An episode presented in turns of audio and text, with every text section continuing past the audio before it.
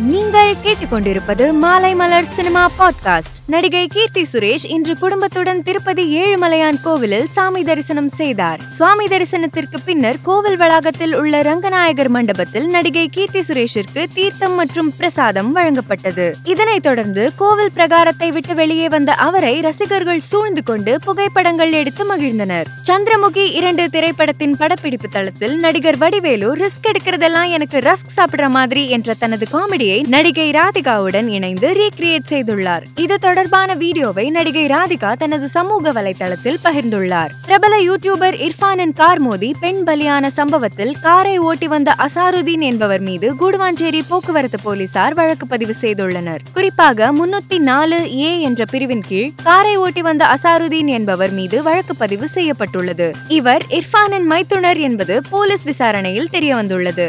ரஜினி நடிக்கும் ஜெயிலர் படத்தின் முதல் பாடல் குறித்த தகவல் வெளியாகியுள்ளது. அதன்படி இப்படத்தின் முதல் பாடல் வரும் ஜூன் இரண்டாவது வாரத்தில் வெளியாக உள்ளதாக சினிமா வட்டாரங்கள் தெரிவிக்கின்றன. இந்த தகவலானது ரசிகர்கள் மத்தியில் எதிர்பார்ப்பை அதிகரித்துள்ளது. மாமன்னன் படத்தின் இரண்டாவது பாடலான ஜிகு ஜிகு ரயில் லிரிக் வீடியோ இன்று காலை வெளியானது. யுகபாரதி வரிகளில் ஏ ஆர் ரஹ்மான் பாடியுள்ள இந்த பாடல் இணையத்தில் ட்ரெண்ட் ஆகி வருகிறது. மேலும் இந்த வீடியோவில் ஆடியோ மற்றும் ட்ரெய்லர் வெளியீட்டு விழா வருகிற ஜூன் ஒன்னாம் தேதி நடைபெற உள்ளதாக குறிப்பிடப்பட்டுள்ளது. மயிலாப்பூர் தொகுதி முன்னாள் எம்எல்ஏவும் நடிகருமான எஸ் வி சேகர் மந்தைவெளியில் வசித்து வருகிறார். கடந்த சில தினங்களுக்கு முன்பு எஸ் வி சேகர் வீட்டில் இருந்தபோது மர்ம நபர் ஒருவர் அவரது செல்போனில் தொடர்பு கொண்டு ஆபாச வார்த்தைகள் பேசி கொலை மிரட்டல் விடுத்தார். இதைத் தொடர்ந்து எஸ் வி சேகர் மயிலாப்பூர் போலீசில் இன்று புகார் செய்துள்ளார். மேலும் செய்திகளை தெரிந்து கொள்ள மாலைமலர் டாட் காமை பாருங்கள்.